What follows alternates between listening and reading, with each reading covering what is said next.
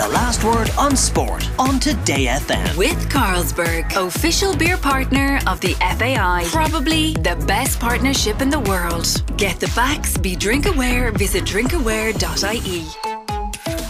Delighted Lawrence Donegan from McKellar magazine as well as to talk about the US Open. But you're going to have to excuse my ignorance on this one. Who's Wyndham Clark, the guy who's leading at present?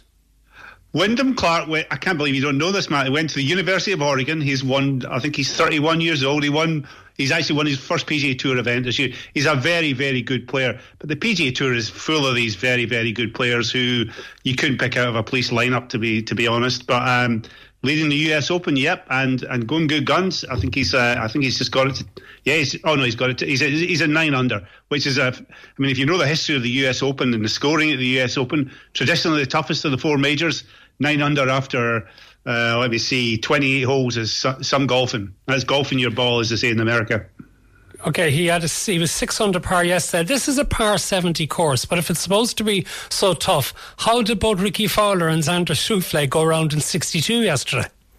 Yeah, St. Bell the golf course is a firstly, Matt, it's a phenomenal golf course, and the scoring is sensational because none of these guys have really seen this course. It's never been used for a US Open, never been used for a major, never been used for a PGA Tour event. The only event of any note that was ever at uh, LA Country Club, which incidentally is one of the poshest golf courses, golf clubs in all of the United States, was really saying something. Uh, the scoring, uh, again, just great golf. Uh, to be honest, the weather in California has, has been rotten the last couple of months. It's been the, the marine layer has been in. It's very, very foggy. So the golf course is a lot softer than the uh, than the organisers would have hoped for. But it's a bit, uh, it's running a bit uh, harder today. They've tucked the pins away a, a, bit more today, so I don't expect any 62, 62 today. But that that was brilliant golf. I Actually, a lot of people think, oh, the US Open, especially here in the States, a lot of people think the US Open should be tough. You got to embarrass these guys, make them look bad. I, I thought yesterday's first round was brilliant, brilliant to watch. Great golf everybody was having a go. It was, I thought it was fantastic, but I think that'll be the end of it. The next three days are, are threatening to get a, a lot tougher. Yes, because I was wondering about the way Rory McIlroy is going. He was five under yesterday, 65, and I was thinking, you know, that's not a bad place to be because three shots behind the leaders when they've had such an exceptional score leaves you really well placed to push on in the next three rounds. Now, I think he's dropped a shot so far today, has he? Yeah, yeah, he has. He dropped a shot. Actually, he was six under. He bogeyed the last last night. Uh, which he walked off, wouldn't talk to any of the press boys. He was mad, and he, he had to hold a twelve footer to, to bogey it. So uh, yeah, he's he's bogeyed. Uh, he, he, had a, uh, actually a couple of bogeys and a, and a, bird early on. He's actually threatening to drop another shot here on seventeen. Yeah, that's he's a really really good position. I think we've talked over the years, Matt, about how Rory's he's rubbish when he starts these majors. He always plays himself in the majors. Actually, in the last five major championships, he's a combined minus eighteen under par. So he's kind of sorted out the first day jitters.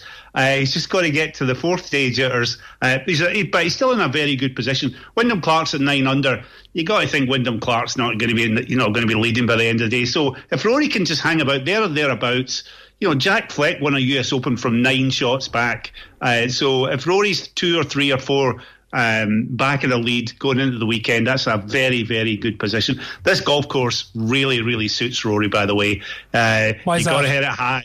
Well, you got to hit it high, and it, a lot of the holes kind of favour that right to left shape. We call it a draw in the golf business, Matt. And uh, so Rory's that that's perfect for him. Um, so yeah, th- again, a friend of mine actually helped redesign this golf course and uh, and he said last said to me last week, this is perfect for Rory. So if he comes here with his game, actually seeing him dotting about, he looks in fine fettle. I think he's. I was just about to ask that. I mean, I yeah. wonder how his head is, given all of the stuff that we've had with the LIV controversy, and given the way that he has been sort of targeted by some of the nastier elements amongst the players who moved over to LIV in this sort of sneering fashion. I mean, how yeah. difficult, I wonder, is it for him around the course this week? Well, uh, well, two things. Rory doesn't give a monkeys about what anybody says about him. Trust me. Uh, so he, he'll he'll shake that part of it off. Yeah, he, he, did very curtailed press availability this week. Barely spoke to the guys. Um, so I think he, and he's basically made it clear I, am done with all this. Uh, there was an announcement last week of the PGA Tour and the Saudis had come to some sort of arrangement, which I'm sure will come on to a later date, but, but that's going to be very interesting, Matt. So he's kind of put that all to one side He, he seems to be. It's all about the golf and he's on a golf course he likes. I, I, think, you know, just seeing him, his mood and his body language. Of course, a 65 and day one really helps. Um, but, you know, I, he seems to be in a, in a really good place. His game certainly seems to have got his game back. Do you think has everybody parked the politics to concentrate on the golf? Totally. Totally, yeah. I, um, they have for the time being, yeah. I think everybody's realised that, oh my goodness, it's just a. I mean, you just fill your head with all this stuff. You could talk endlessly about it. So I think all the players have just decided to leave it to to the the, the you know the politicians, the corporates.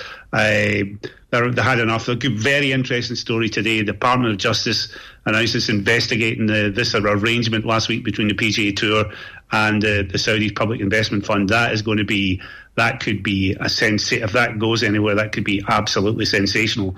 Because part of the deal they had last week, well, let's get this settled because we don't want any disclosures in court. Well, if the D- Department of Justice is involved, there's going to be all sorts of disclosures. So that, that's one to watch. I know we're on to talk about the US Open, but that's yeah. um, but the players have and we will come back to that. Uh, Padraig yeah. Harrington, he could be around for oh. the weekend. By the way, he's playing today, couldn't he? Yeah, absolutely. Uh, three under after nine, brilliant. He's three under after 12 now. But absolutely brilliant. He, he, seems to be getting better. His club head speed, uh, he's swinging it harder than most of the young guys, hard, swinging it harder than Rory. Absolutely phenomenal, Padraig. Just, just a brilliant performance. Level par for the US Open. He's 51 years old.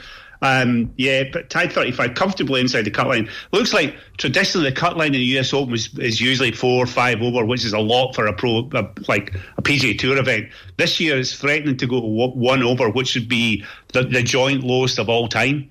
Um, so that shows you, uh, you know, you know, relatively speaking, how e- easy. I hate to hesitate to say the word easy, but you know, benign this this golf course has been over the first couple of days, and how good the golf has been. But Padraig's been been fantastic. Actually, Matt, I, thought you were going to ask me. I mean, there's five Irish players in the field, and that, oh, that is absolutely it's, it's brilliant. Speaking as a Scot, we have no Scots in the field.